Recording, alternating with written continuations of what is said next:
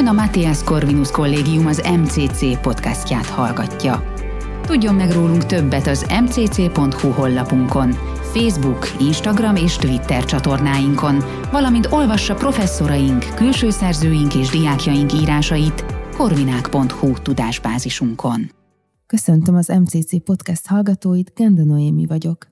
Közeledünk a diplomaosztókhoz és az érettségihez, ezzel pedig egyre több fiatal számára válik mindennapossá a kérdés, hogyan tovább, milyen irányba induljak, hogyan találjam meg álmaim hivatását. Ha pedig nincs rá még jól kitervelt válasz, az bizony nyomasztóvá tud válni. Mai adásunkban arról beszélgetünk Zsidi Zsófia pszichológussal, aki az MCC középiskolás programjának vezető oktatója, hogy létezik-e a kapunyítási pánik jelensége, mit tegyünk, amikor túl sok dolog érdekel, és nem tudunk dönteni, valamint mi segíthet, hogy megtaláljuk a nekünk való hivatást. Köszöntelek a stúdióban.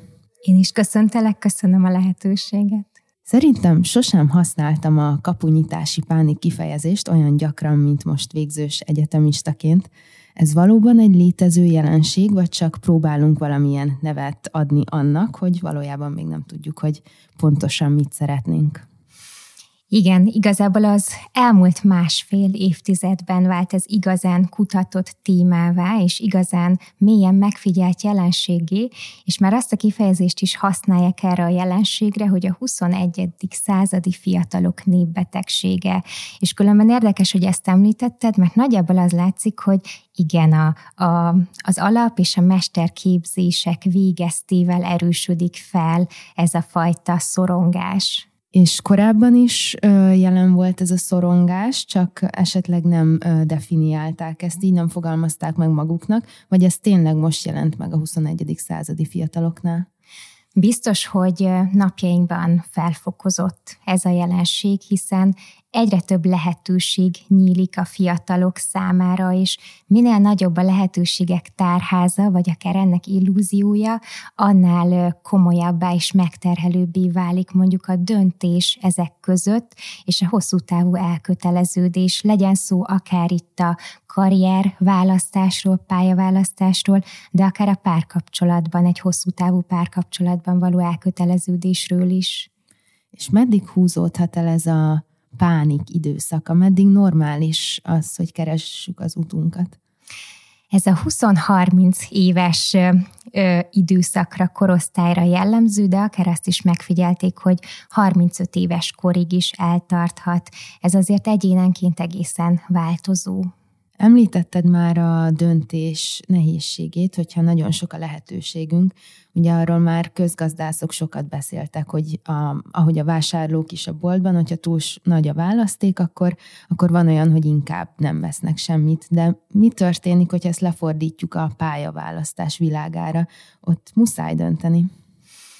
Igen, amikor nagyon-nagyon sok opciót, lehetőséget, karrierutat látunk magunk előtt, akkor ez egy rendkívül szorongást keltő helyzetté tud válni, és itt igazából a szorongáson van a hangsúly, mert mert ez egy blokkot tud kialakítani bennünk egy hatalmas súly kerülhet ezáltal a vállunkra, és úgy érezhetjük, hogy ez egy komoly életre szóló döntés, amit félünk meglépni, mert félünk a hosszú távú következményeitől, vagy esetleg, hogy hibásan döntünk, és ennek számunkra kellemetlen következményei lesznek. És mi segíthet ilyenkor a, a döntésben? Mit kell tudatosítani magunkban? Igazából érdemes úgy szemlélni ezt a döntést.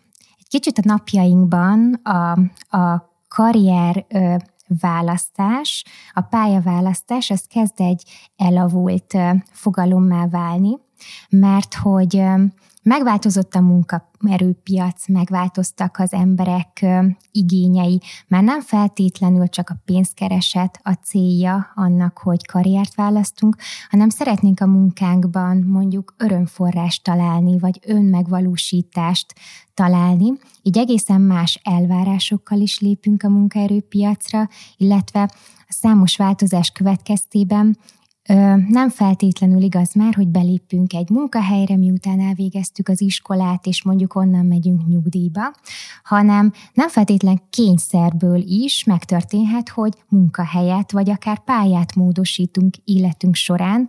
Éppen ezért érdemes úgy szemlélni, hogy itt egy életpálya építés, ami zajlik, aminek a pályaválasztás az csak egy állomása, egy rendkívül fontos állomása, de hogy oly sok további döntés következik majd, ezáltal is talán egy picit ö, kisebb súly ül a vállunkon, illetve ha valaki nagyon elakadva érzi magát, akkor érdemes kortársakkal beszélgetni, olyanokkal, akik hasonló cipőben járnak, akár a családban, barátok között segítséget kérni, vagy akár szakemberhez is érdemes lehet fordulni ilyen helyzetben.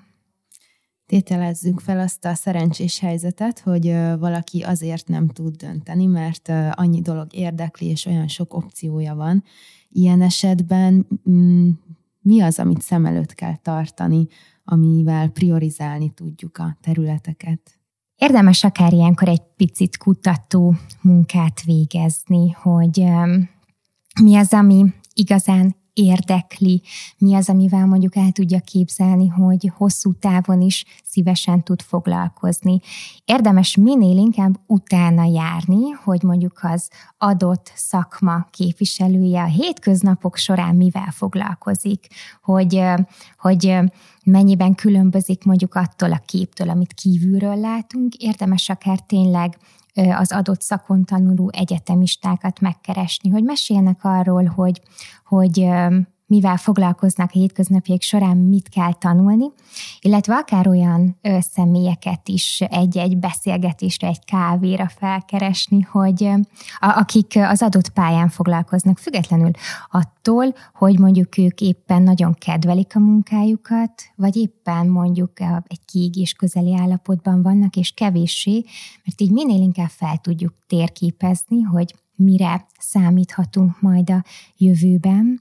Szóval egyrészt az információgyűjtés tud egy ilyen jó stratégia lenni, másrészt pedig igazából azt szem előtt tartani, hogy ez egy döntéshelyzet, ahol Nagyjából az a cél, a pszichológusok azt szokták mondani, hogy egy elég jó döntést tudjunk hozni, hogy adott időpillanatban a rendelkezésre álló eszközökkel és információk birtokában azt tudjam mondani, hogy én most így döntöttem, és majd meglátjuk, bízunk benne, hogy hogy jól fog alakulni, de azt is érdemes szem előtt tartani, hogy igazából nincsen elvesztegetett tudás, még ha el is bizonytalanodunk, vagy mondjuk egy egyetemi szak ö, első fél, éven a, fél éve során azt érezzük, hogy hú, ez nem az, amit én el tudok képzelni, hogy mondjuk egy élethosszig tartó pályán ö, művelek, akkor akár merjünk abban is gondolkodni, hogy, hogy változtatni ér.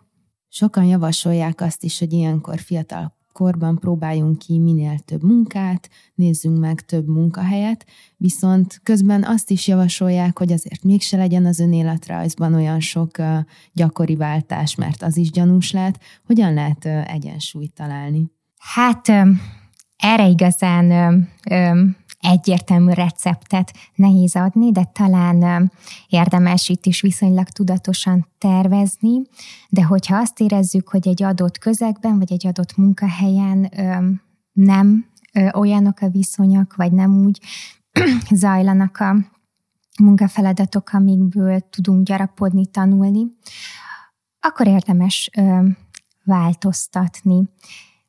Minél több rétű tapasztalatunk van, minél több különböző kompetenciában vagyunk jártasak, az nyilván gazdagítja az eszköztárunkat, de azért jó, ha abban is van tapasztalatunk, hogy valamilyen, mondjuk akár egy munka tekintetében viszonylag közép vagy hosszú távon elköteleződve milyen lenni.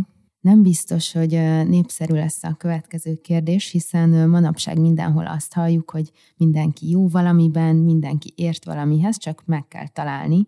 és megoldódik a kérdésünk. De mi történik akkor, hogyha valaki úgy érzi, hogy ő hiába próbálkozik, nem találja azt a területet, amiben ő jó vagy tehetséges? Létezik ilyen? Biztos, hogy van egy olyan kompetencia profilunk, ami illeszkedik valamiféle öm, álláshoz vagy hivatáshoz, amiben mi úgy tudjuk érezni, hogy igenis jók vagyunk, és jól teljesítünk, és illeszkedünk oda. Úgyhogy érdemes akár ezt feltérképezni, hogy, hogy nem csak egy kimagasló területet keressünk, hogy mi az, amiben mi mindenkinél jobban teljesítünk, hanem minden különböző ö, kulcskompetenciát megvizsgálni, és megnézni, hogy ez alapján mi az, amiben én valószínűleg jó tudok lenni. Melyik a gyakoribb egyébként? Mit tapasztalsz a, a hivatásod során? Az első opció, hogy túl sok dolog érdekli a fiatalokat, vagy, vagy találkoztál ilyen esetekkel is, hogy valaki nem érez elég önbizalmat, és úgy látja, hogy ő nem jó semmiben? Igazából mindkét esettel találkoztam már. Sok forrásból adódhat, hogy mondjuk ez egy önbizalomhiány, és igazából vannak látható eredmények, amikben mondjuk kimagasló az adott egyén, az is előfordul.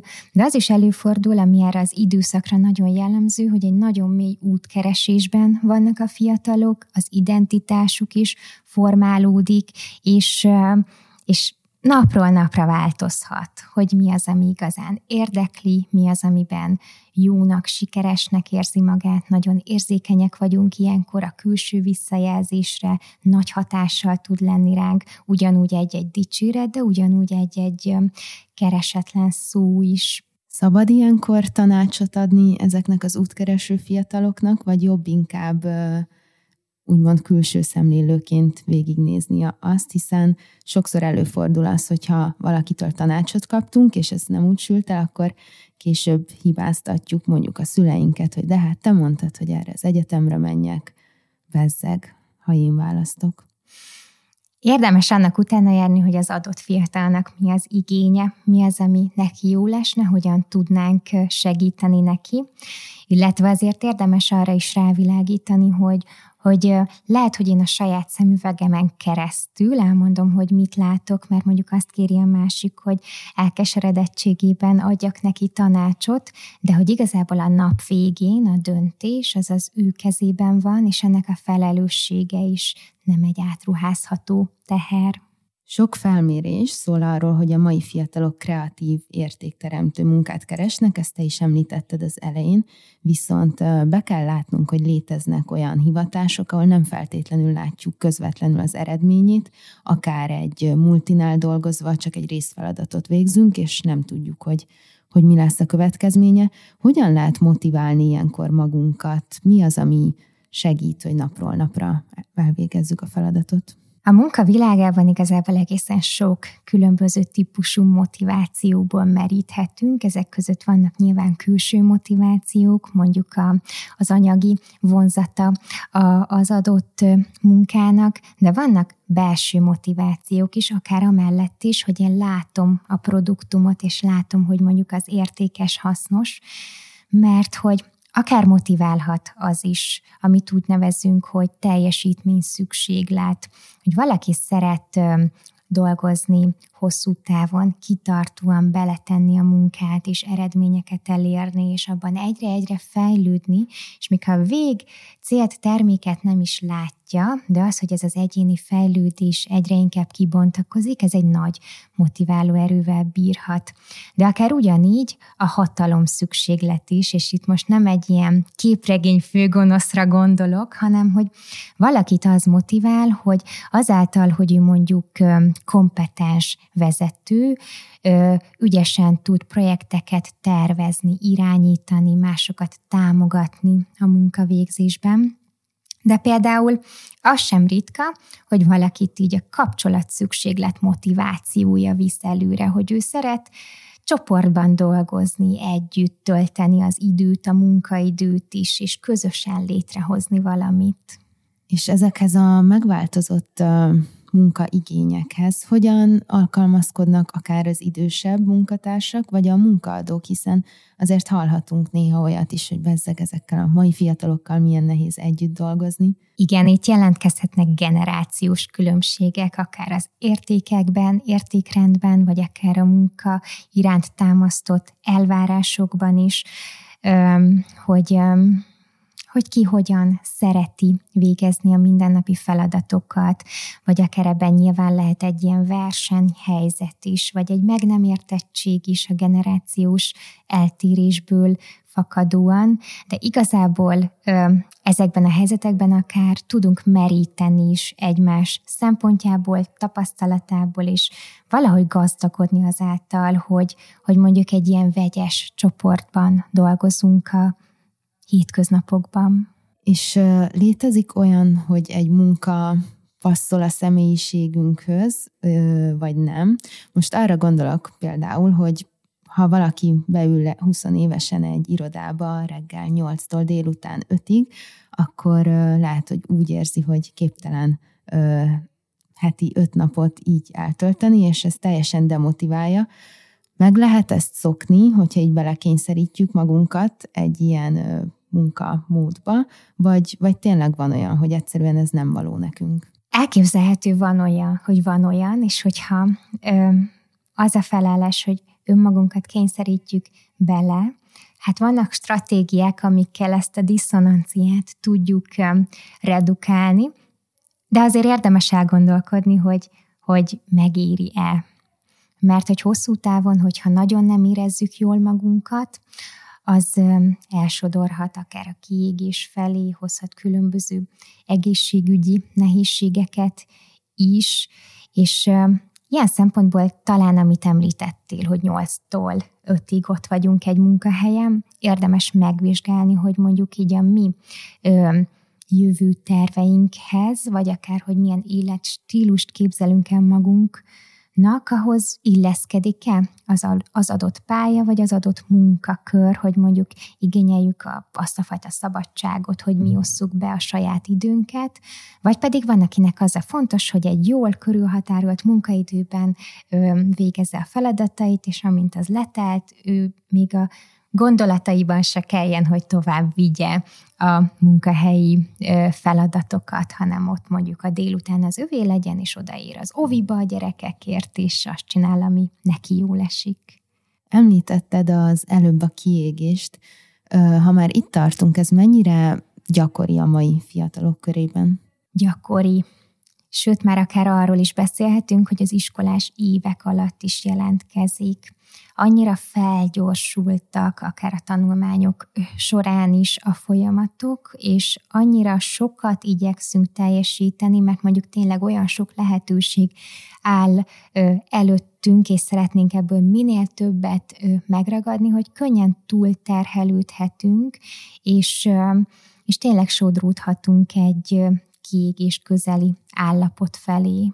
Itt az MCC-ben ti hogyan tudtok segíteni a középiskolásoknak a pályaválasztásban? Milyen programokat szerveztek nekik? Igazából középiskolás programban egészen sok pályaválasztással kapcsolatos lehetőségből válogathatnak a diákok, mert hogy a helyi régiókoordinátorokkal is beszélgethetnek a pályaválasztási döntésükről, de hozunk pszichológusok által vezetett pályaválasztási workshopot számukra, illetve van, hogy mondjuk a, az év vége felé egy plenáris előadás is ezt a témát dolgozza fel, és akár egy délutáni workshop szekció is, hogy minél inkább segítsünk nekik a döntésben. Összességében mit javasolnál a diplomázó, karrier előtt álló fiataloknak? Hogyan, milyen értékek mentén érdemes egy egészséges pályaívet tervezni? Én azt mondanám nekik, hogy érdemes abban gondolkodni, hogy életpálya építés történik, ami sok-sok állomásból áll, és, és ennek egy állomása, maga pályaválasztás, és utána a munkaerőpiacra való kilépés, és az ott való útkeresés, elhelyezkedés is, és hogy tartsák azt szem előtt, hogy nincsen elvesztegetett tudás, akár hogyha egy-egy döntést úgy értékelnek utólag, hogy ez nem pont úgy alakult, ahogy várták, a jövőben lehet, hogy az lesz egy nagy-nagy erőforrása, vagy egy versenyhelyzetben az előnye, hogy onnan hozott el sajátított kompetenciákat. Köszönöm szépen a beszélgetést Zsidi Zsófia pszichológusnak. Köszönöm. Köszönjük, hogy meghallgatta ezt az MCC podcast epizódot. További híreinket és tartalmainkat megtalálhatja az mcc.hu honlapon, valamint Facebook, Instagram és Twitter csatornáinkon. Professzoraink, külső szerzőink és diákjaink írásaiért keresse fel korvinák.hu tudásbázisunkat.